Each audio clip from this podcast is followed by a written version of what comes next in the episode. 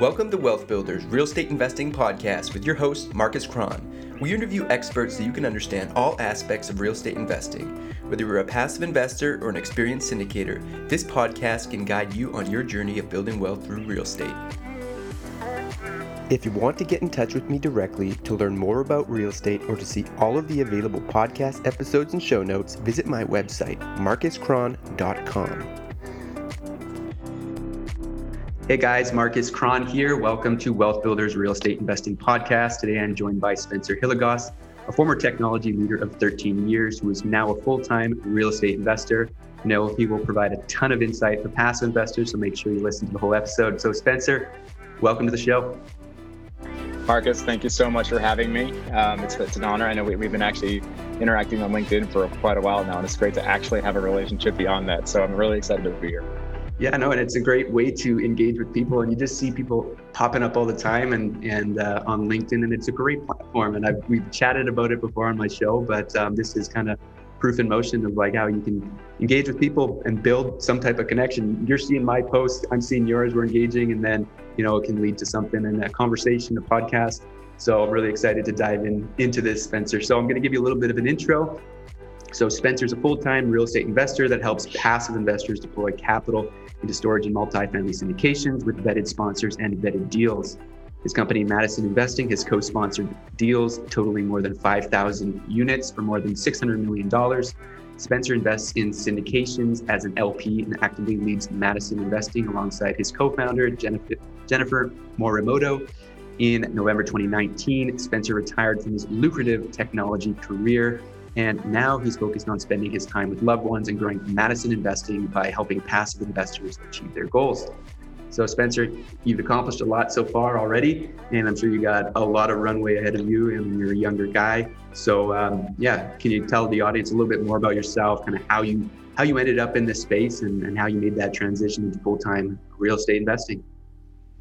Yeah, absolutely, and and thanks for the intro. You know, and it, it's um, I, I have to comment too that you know, although um, I, I, may seem like a younger guy, as, a, as someone who came from uh, technology, who came from tech companies, they would probably call me the old guard, as ironic as that is. Um, you know, I, am I'm, I'm 37 at this point, and so as as some of the older folks in real estate might might attest to, they're like, oh, you you know, you're a younger guy, and I'm like, well, they they called me ancient in the in the tech world, so it's always a funny comparison, industry to industry there. But I will say this is that, um, you know, I, I'm currently talking to you on a unique day where we're in the middle of this this COVID crisis uh, still as a country, and uh, like so many other parents and entrepreneurs who work out of the home, I'm literally taking this phone call from my kids' room right now because we've had a contractor in our house this week my wife who's still an executive full time is, is using our office downstairs and we have our kids at home because there's no childcare today. So there, there's a little slice of real life for everyone who is listening.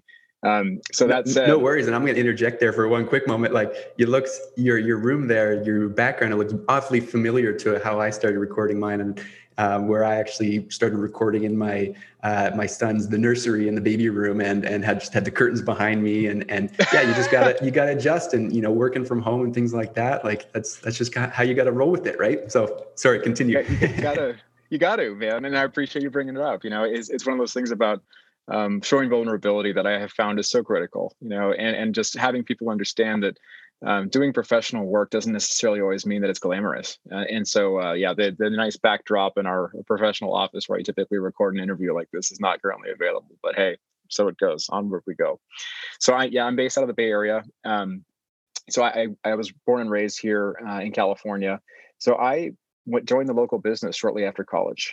Um, I, I, went into technology companies, and, and so I actually spent 13 years across all of those different organizations um, and five different software companies. A few of them ended up having really, really huge trajectories, um, most of which were in fintech, um, cool way of saying finance tech. You know, so most were solving these back office problems for small businesses that I won't bore people with, like software, accountancy, um, accountancy software for payroll, all that stuff. So some of the names you'd hear you think about would be like Intuit, uh, Xero with an X, Gusto. So th- these are all companies that um, provide critical stuff that solves boring problems, but critical problems. And somehow I stumbled my way into a company called LendingHome, and this is back in 26 early 2016.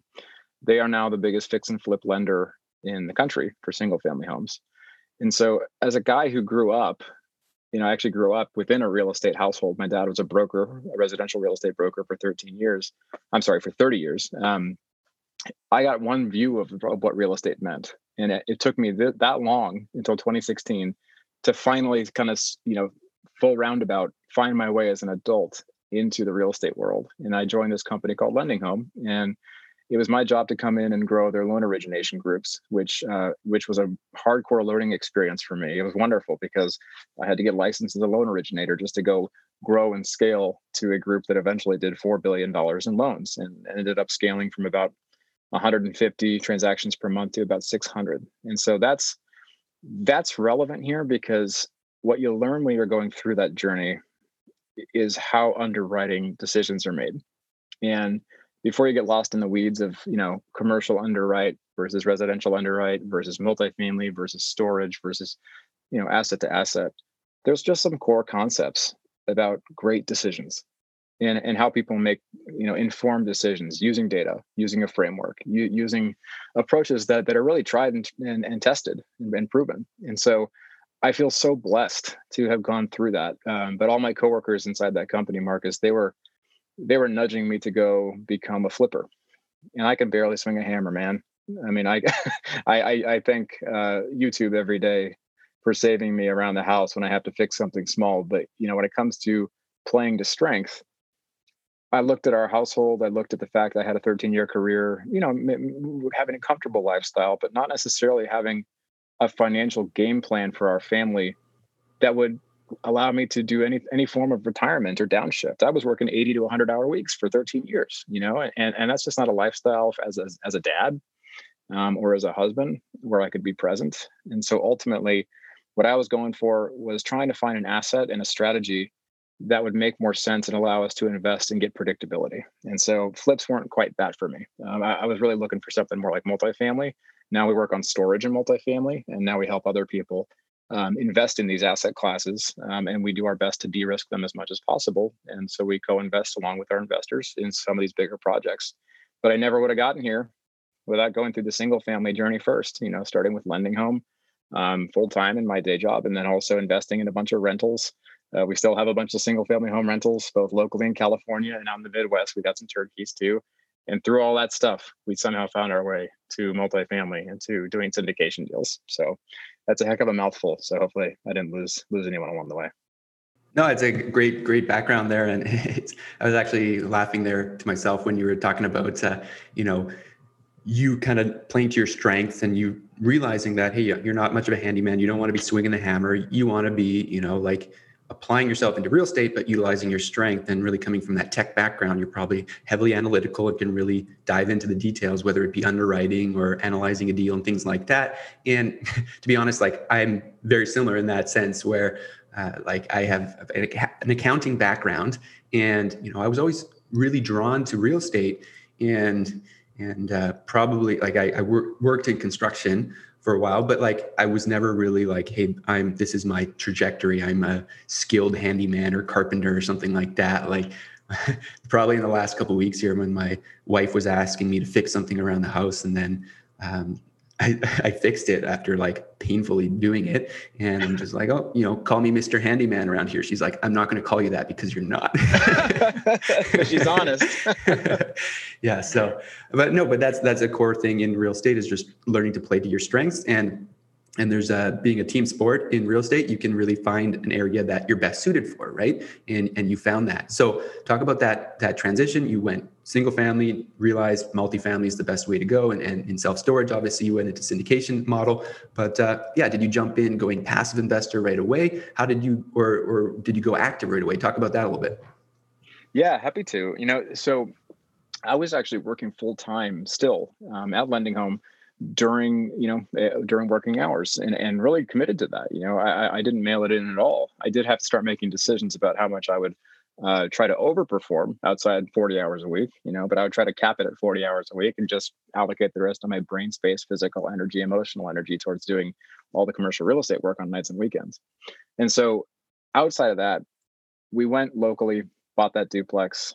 Um, it was our first acquisition. We spent way too much money on it, and you know we were scared of buying sight unseen, uh, buying long distance, which is why we spent 430 grand on a duplex, which only cash flows about 200 bucks a month. That's the kind of decision that I think a lack of education gets you into. You know, it's still humming along. And I bring up that example for folks because our investors and, and other folks who are relatively new to this, to the whole category of real estate investing, Marcus, they've told me that that's a very helpful example to share uh, because most people feel the same way when they get started, right? Like they, they don't want to go and just take the leap into real estate without seeing and like feeling and actually like literally walking around this property, this thing that they're going to go invest in. But man, I wish we had not made that call. I mean, it's I, am thankful we did it because it got us on base, to use the baseball analogy.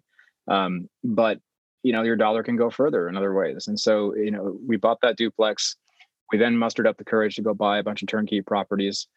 Still found out that the property manager, uh, even though we had one, um, and we, you know, we're happy to pay for a property manager. I mean, every single time, I think it's well worth it. You still have to pick up the phone and manage the manager. so we didn't necessarily love that aspect. We don't have time. You know, we're super strapped for time, and time is the most precious thing in our arsenal right now. So that's when we we were like, okay, let's go find something truly passive. And that so we started as LPs and syndications. You know, so so we put some capital into some syndications as LPs, and and that's really what what started the snowball um, from growing. Was like we started to invest in them. We'd gone through the residential journey some of our colleagues, I mean, some of my colleagues in the tech world, they were like, "What are these things you're investing in? It sounds like it's going well." And lo and behold, uh, you know, it, it turns out a lot of other folks were very interested in hearing more about that.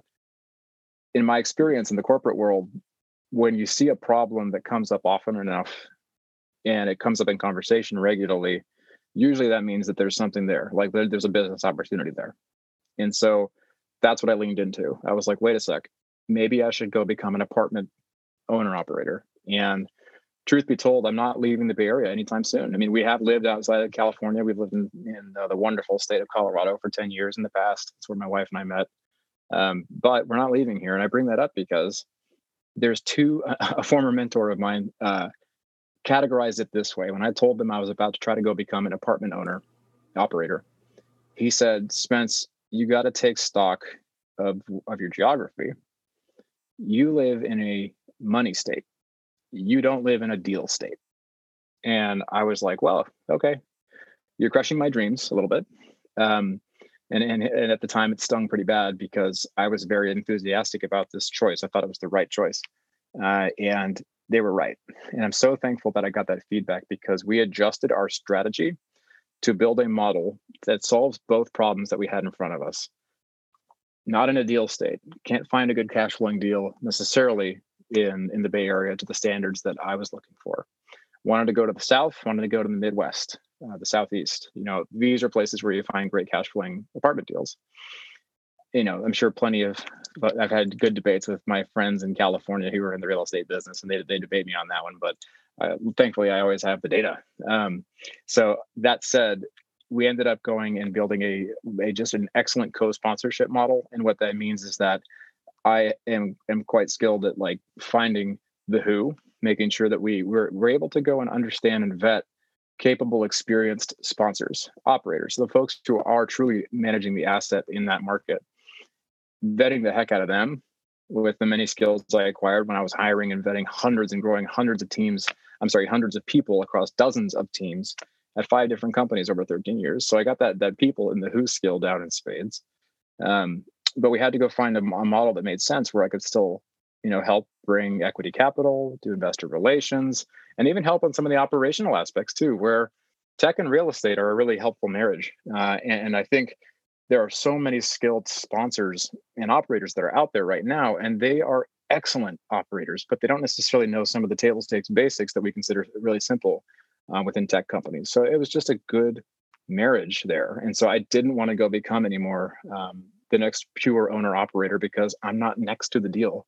Um, but I can certainly fly out to a deal, maybe not in the middle of COVID, but I've been on a plane dozens of times over the past couple of years going out to these deals as part of the diligence process, making sure that we're uh, we're putting our capital and our and we're helping guide our investors' capital towards good decisions and try to de-risk these deals as much as possible. And then we join in the GP and, and make sure that these things are run right until the end of the hold period when we sell them. So it's it's been a great strategy choice so far. Yeah, and that's a fantastic background there. And and actually, when you were talking there before you brought it up, I, I had heard you bring it up on another podcast, and I was going to kind of ask you about it, where you had addressed, hey, you live in a, a money state, you know, not a deal state, right? And um, I was going to bring that up because I, you know, being in a very similar scenario, right? I live in British Columbia uh, in in Canada, and where there's a lot of similarities between like you know Vancouver, British Columbia, and uh, San Francisco Bay Area, kind of like where you are, where there's a there's a lot of wealthy people. There's the most some of the most expensive real estate in the world, and that's kind of a hurdle that I was facing, especially for me when I was like either trying to buy into the market or look for something to buy as a rental property, a single family, and but it just didn't work. Like the model just didn't really work here because it's like, okay, you're going to go buy a single family home and pay hmm. $500,000 for something that needs like a whole bunch of rehab work. Like it just didn't make sense from a cash flow standpoint. And that's kind of where I got discouraged for a while, where it's like, I know real estate is a place I want to be. And I know there's an opportunity to build wealth there, but it's like, this model doesn't work. at least where where I'm from to get in and get you know you hear about these people out in the different areas where it's like oh I, I bought a place for 100 grand and I put you know 10k down or I did a no money down. I'm like how do I do this it doesn't work here? So right. you know I started looking at the different types of I know like the the BiggerPockets publishing group came out with one called long distance real estate investing and I'm just like trying to figure that out. I'm like how do I do this? And then you know through that that educational process that's kind of where I, I, realized that hey, there's a there's a better way. There's that syndication model where you don't have to do it all on your own. You don't have to try to figure out single families on your own or different things like that. Like there's there's a team model. There's there's different better ways of doing it. Investing in different places that have better cash flow and uh, and investing into scalable type systems within within apartments and, and different types of assets like that. So yeah, I, I just saw a lot of similarities there. So I just kind of wanted to highlight that and and uh, no, it was it was cool you given that background there. So you talked about now you kind of facilitate and help passive investors kind of get exposure into these these great uh, vetted deals. And before we before we hit record on this call here, we were chatting about how you go about doing that. The most important aspect for you is, is finding the best operator, and that's under discussed. So you know, talk about some of the steps that you go through to find the best operators to to partner with, and and uh, yeah, bring passive investors into.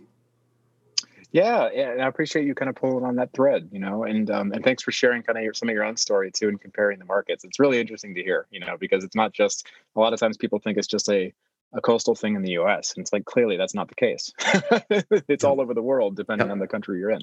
Mm-hmm. Um, and so for uh, for vetting sponsors, you know, I'm a big framework guy, and I really really benefited. I feel like from a couple key lessons that I got from my tech career. You know, when you have to move quickly building something that is super complex, whether it's like a lending underwriting engine where you're doing 600 loans a month, or it's um, in a company I was with prior to that, and you're trying to do something as critical uh, as like tax calculation for a small business, and it's got to be right down to the decimal, you know, and you're working with people that are experts.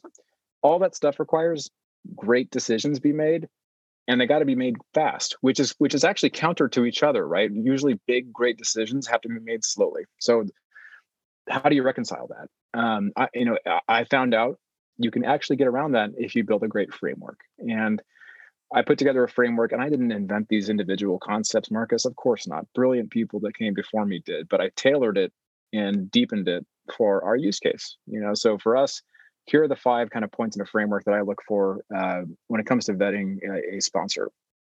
I look for, of course, you know their, their track record uh, track record simply just means have they done this kind of thing before? You know and each of these has a su- has a bunch of sub buckets sub bullets beneath it we don't have to go into those unless you like to.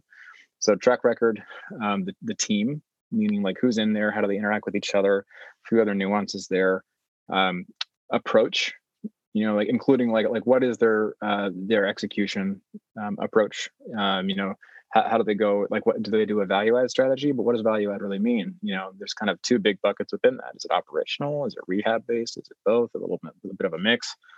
Um, and and then you've also got uh, you know the uh, the legal you know you, just some legal aspects. How do they structure their deals? Um, all that good stuff. You, you got, uh, last but not least, communication. I'm sorry, last but not least, values. The, um, the values side is one that I really was I was wrestling with before I put into our uh, our formal criteria, and it's because if you even look back to like I was walking through uh, walking through this framework with someone, like actually showing them the spreadsheet on a coaching session last week, just informally, um, and they were like, "Oh, where's values on your first version of this?" And I actually I, I didn't originally put it into our framework because so many folks I would I would have conversations with in real estate markets, they would go, "Why do you have values? It's just squishy." is the soft stuff you know and i i went against my better judgment of wanting to put it in there and it's very much in there now it's part of our formal vetting criteria to have values in there and there's ways to test for that because um, when i was in my leadership career in tech this is very brief um, i found that that is truly the biggest difference over the long haul as to what companies are successful and what individuals and professionals are successful over the over a long enough period of time do they operate consistently on principles and values and so I test for that too. And, you know, there are ways to to interview for that and kind of get to know a sponsor and, and do they operate on a set of values. So those are the five ways that I, I kind of look at a sponsor now. We are slower and more deliberate than a lot of the co-sponsors that are out there. And here's what I mean by that. Um, typically, will take at least three months, maybe even up to six months, just to get to know a sponsor. Um, when you first start the business, like any business, it's more like you going up to a sponsor and saying please take me seriously sponsor. You know uh, any any entrepreneur can appreciate that challenge. Is like when you're when you're a small fish and you're trying to get bigger these days we now get approached and and it's it's a it's a wonderful blessing. Um, we're very thankful you know that, that sponsors do want to reach out and ask to partner with us. Um, and we do have to decline most of them just because you know we have other commitments currently and, and and we're not trying to add more multifamily sponsors at the moment. So when they reach out three to six months building a relationship. I actually put money into one of their deals at purely as an LP first. A lot of people say that they do that. I know for a fact they don't. We actually do. It take because it's slow. like, oh, like it's it's always tough when someone reaches out with an outstanding deal to us, and they say, "Spence, we heard about you. Will you do this deal with us?" And I say, "I don't really know you yet, man. You know, I mean, I, I want to get to know you, but we can't do this deal, this eminent deal with you that's coming out in two weeks, four weeks, because we just don't have a relationship yet. Let's go build that relationship first and then figure out maybe in, you know, maybe in a few months if we can do the next one. Once that all happens, of course, we put them through a background check, investigative background check. Usually it costs about 800 to a thousand bucks. Um, well worth it. Um, and, and that way you can help ensure that you're working with people that don't have, you know, financial crimes on the record, all that kind of stuff. I mean, last but not least, is that uh, these days I'm actually also a registered securities professional. So that means that um, you know I have a broker dealer, uh, a, a FINRA broker dealer handling our back office from a compliance perspective. So usually that that also kind of narrows the pool of who we can partner with and the types of deals we can do because the the minimum professionalism um, and track record required is a little bit higher. You know, so so m- most of the time that means that we can't necessarily work with someone if it's their very first deal maybe even their second deal. Um, they have to have a couple under their belt minimum, um, and then we we go from there. Yeah, and you said minimum threshold there, and uh, from the the compliance standpoint, the broker dealer you're with, um, but you're probably going to have high, you know, potential higher standards than just a minimum set by the broker dealer. What are some of those those criteria and track record that you look for? Whether it's how many deals they've done, whether it's assets under management, or yeah, could you kind of highlight some of the criteria that you look for on the track record?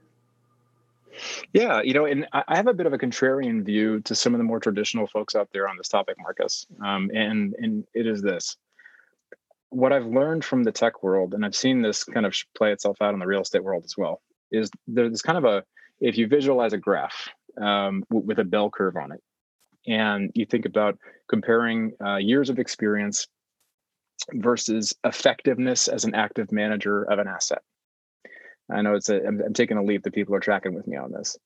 Um, you got one axis that's going to have years of experience, another axis that's going to have effectiveness.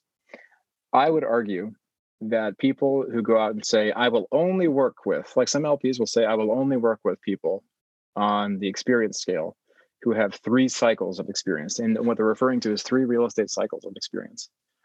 That just weeded out the vast majority of players in the market. And you know that that means that they're pretty up there in years too. And that's not a bad thing. I mean, I think almost universally we all respect more experience, right? I certainly do.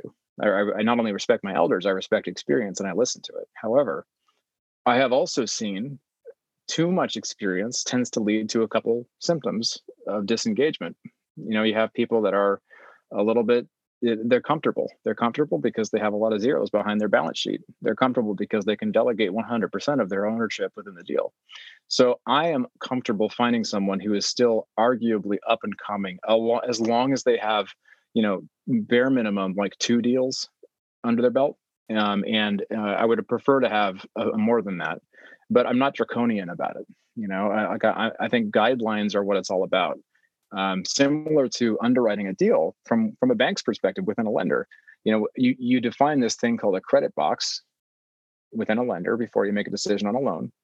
And then you have this other notion called compensating factors. And compensating factors is just a really industry way of basically saying what's other stuff other variables that can help make this a great decision and still a sound justifiable decision um, and so uh, you know at least a couple deals I think what matters to me even more than that, honestly, is this thing called failure response. And I don't know, that's not like a formal term, it's just the way I refer to it. Um, but it matters to me a lot, which is I want to ensure that a sponsor, you know, sometimes it's it's like a lone GP, like a lead GP, sometimes, but more often it's like at least two, some sometimes three um, lead sponsors within a general partnership team that are managing the asset. And I want to ensure at least one of those sponsors, hopefully all of them, have meaningful, uh, have had a meaningful failure, and I mean that like a kick in the teeth, brutally hard, challenging moment, and and how do they resolve that? You know, like how did they work through that? Um, it, eh, because and the reason that matters so much, Mark, is is like even if they don't necessarily have that in real estate, let's say that they built a business on their own, they did that over five to ten years, and then it crumbled, and and they had to somehow fight their way through that. They they don't assume the best in their in their planning scenarios. They know that they whether they can rise to the occasion or not. You don't want to be like if I'm an LP, I don't want the first time that a sponsor, no matter how good they are, if they've had 10 incredible exits, let's say, and they've never missed the mark because they've done that within a bull market exclusively, I don't want to be the first person to find out that they don't have any grit um, because they're holding my my my 100k, my 50k, and they have to make a decision whether or not to do a capital call because their deal is underperforming. And, you know, so that, that that's why I try to tease out um, failure response um, with a particular operator um, on in a GP team. Like, can they actually handle uh, some headwinds? You know, so again, like everything else in life, you can build a great framework. They're guidelines, um, and it's not, not not like a hardcore checklist. Yeah, and I, I love that point that you brought up about uh, you know failure failure response because it's those types of um, things that really show their their grit, their like how they can get through and respond to those types of challenges. Because I mean, real estate, you are going to chase fa- or face challenges along the way, and it, it's how you respond to them that's going to you know improve you as an operator down the road. And and when you're faced with that inevitable problem again down the road, you're going to be more prepared to deal with it the next time, right? You don't want to be working with someone exclusively that's like oh yeah everything's roses and i've never had a mistake or and and if they're going to tell you that that they've never made a mistake then probably a, a person or a group or operator to stay away from because um, either they're not telling the truth or you know they're exaggerating right and trying to cover something up that they have made mistakes, but they're just trying to sell you and and and put paint a rosy picture of how they're actually performing. So yeah, you highlighted some great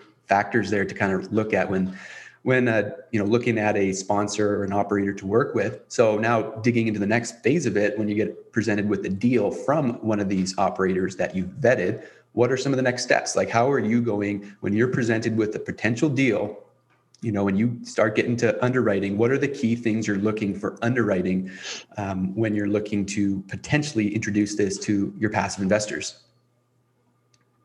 Yeah you know it, it's um it's been interesting during COVID because so many like you, you got to call out the number one question that folks would ask before they finally decide to go into a passive investment as an LP um, is that tell me what happens in like the worst possible scenario, right? Like so as of 2019, before COVID, we would get that question in a theoretical sense, right? I mean, people would ask, so what happens if a black swan event comes?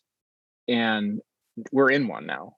So all the theoretical stuff goes out the window. We actually have true pressure testing scenarios that are playing themselves out right now with our within our portfolio and everyone else's right now. So it's it's been really helpful in that regard. I mean, as hard as it is for all the different folks that are out there being impacted directly, and some people, unfortunately and tragically, like losing their lives to this stuff. You know, so I'll just say that it's been informative as to are we are we underwriting well? Are we making smart decisions? And so far, it appears we have been because our portfolio is, is, is performing well throughout all this craziness. So that's so we're, we're thankful for that when we look at a deal, um, a couple things. You know, the, the three part framework that is popularized very much out there these days, and I can take no credit for any of the stuff, Marcus, uh, because it was built by people far smarter than I am that came before me. You look, you know, you look at the who, you look at the where, meaning the market, and, and you also look at kind of the what and the how, which is like the deal, you know, the execution plan, the business plan. Um, and so in that in that order, after we've looked at the who, by the time another deal comes through, we already know this person. So we're now we're looking just at like kind of the market and and within the market, all those fundamentals that so many folks out there are, are familiar with. But if a, if a listener out there, if your audience is still kind of wrapping their head around the basics on this stuff, just to briefly cover it, you're looking for places that have great job supply and expected job growth. I mean, jo- jobs are really the backbone of so much of this underwriting picture when it comes to the the market and the submarket. And so uh, the submarket meaning all the way down to the neighborhood. And so you're looking for companies that are growing, like a lot of them, hopefully near nearby the property that you're you're considering. Um, a couple of markets that we're in right now, you know, we we focus within Texas and the Carolinas, and and uh, now we're doing stuff in Colorado and, and Idaho, even uh, it's like the most westerly that we go right now. Um, these are all places that actually have a very favorable jobs picture, and in some cases, COVID has even accelerated some of the growth in some of these markets because it's pushed people from some of the coastal markets like New York and San Francisco and all that stuff. So that's what we're looking for. It's a good jobs picture, population growth. Uh, really, you know, crime is reasonable. It's it's a place that you feel like you'd be comfortable living, all that good stuff. And there's a lot more nuance and detail to it, but that's that's just the high level. On the deal itself, we focus on stabilized properties and so you know stabilized meaning uh, 90% plus occupied at the time you know we're not we're not focusing on deals where uh, you know it's it's truly distressed um, not to say that i'm against that but we just haven't it's not part of our focus. So um, storage facilities number one multifamily these days is kind of priority number two. So we're looking for year one cash flow and that comes along with being a stabilized property right? So so you've got a functioning business but it will still have some value add opportunity. Now value add can mean so many so many different things to so many different people right? And so value add within the distressed world can mean eh, like gutting an entire property and redoing the thing maybe expanding with hundreds of units maybe um, completely adding new amenities entirely right um, so in our case it's typically a mix of heavy operational changes um, so operational improvements you know new manager um, all that good stuff. And then also, depending on the on the property type, you're also going to do some renovations, uh, usually interior with like light exterior, um, and some kind of a mix there. So that's that's kind of what we're looking for um, in terms of plan. You want to see your one cash flow. You want to see good cash reserves. Um, we're also looking for a deal that has the debt or the loan, because on these deals, you're usually looking to take out a loan, a commercial loan, um, in order to buy it. So you want to make sure that the debt is structured in such a way where you have optionality um, and some some buffer you know before like let's let's say you take out a loan and it's a five year hold but you don't necessarily have a lot of optionality for how you exit that deal um, that wouldn't be good you know so you want to have some um, some reasonable leverage on the deal. You want to have optionality to be able to um, to, to dispose of the asset or sell that project if you need to a couple different ways uh, and to get investors out feeling like they're taken care of um, you know that they're that they're hitting what they need to hit on their return profile you and all that good stuff. So that's kind of the stuff that we look at at a really high level. Whirlwind speed um, i'm trying to think if there's anything else but i think I think we hit the big points. Maybe just one last thing i would add would be rents you know the number one income lever for these types of deals is the rent. And so right now with covid um, we're very much looking at okay if you're let's say you're kicking off like a five year hold plan right now um, five six seven uh, what have you the first year potentially even two years we're assuming close to zero if not zero itself um, in rent growth because you know we think tw- i mean I, I think 2021 will not necessarily be a rosy picture for some of these for particularly for multifamily doesn't mean we don't do deals. It just means you got to be selective and you got to be careful with what you focus on. But you know, I, I just threw a lot at you, so hopefully that made sense. no, and it's good to really throw out as much as you can, and and I mean that just demonstrates to the listeners here like there is a lot of stuff to look at, a lot of stuff to pay attention to, and like you said, you just highlighted the bullet points, high level stuff. But I mean, there's so much so much analysis kind of involved in this, and that's kind of why it takes you know an experienced operator somebody to actually go go in there and actually do the right analysis right? Like look at the right markets know use some data and you being a tech person yourself probably have has has had that ingrained in yourself like for years and years you know looking at data and really doing the analysis and not just basing it on a fluffy assumption of like oh yeah this seems like a good market. I'm just going to you know invest in here. No it's going to be well this is a great market because there's population growth and you kind of like can quantify it. There's there's job growth and all those different things. And then look at the actual um, you know submarket even to that level and then look at the individual property and and what assumptions you're making because that's going to be the most important thing right now is being more and more conservative because in the last 10 years it's been a bull market in the real estate market. And and anybody that just kind of said hey yeah i'm going to deploy capital into this deal and, and hopefully it turns out well well it probably did turn out well because it's just been in a massive run up in the economy and in real estate. And but now it's going to show you know in these times when like you said there's a black swan event and and there's kind of some questions in in the economy like it's going to take you're, you're still going to be able to make money and make returns. It's just going to be uh, with groups that make the right decisions and can manage well in in the face of adversity. So yeah, you highlighted some great points there. So um, I'm actually going to start wrapping it up here and, and taking it into the final four questions, where you just give short to the point answers. So first off, what is your favorite real estate or business book? Yeah, well, I'll give kind of the pre-answer. You know, I don't want this to steal my my my more immediate one got to say that everyone out there should read Rich Dad Poor Dad. It's kind of a duh. You know, if you haven't done it yet, please pick up that book.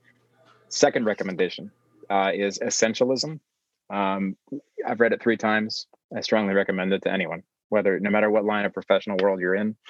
Um, it basically helps you understand how to say no, and that's where most people get hung up on prioritization, because they're too afraid to say no to other obligations. So check out Essentialism.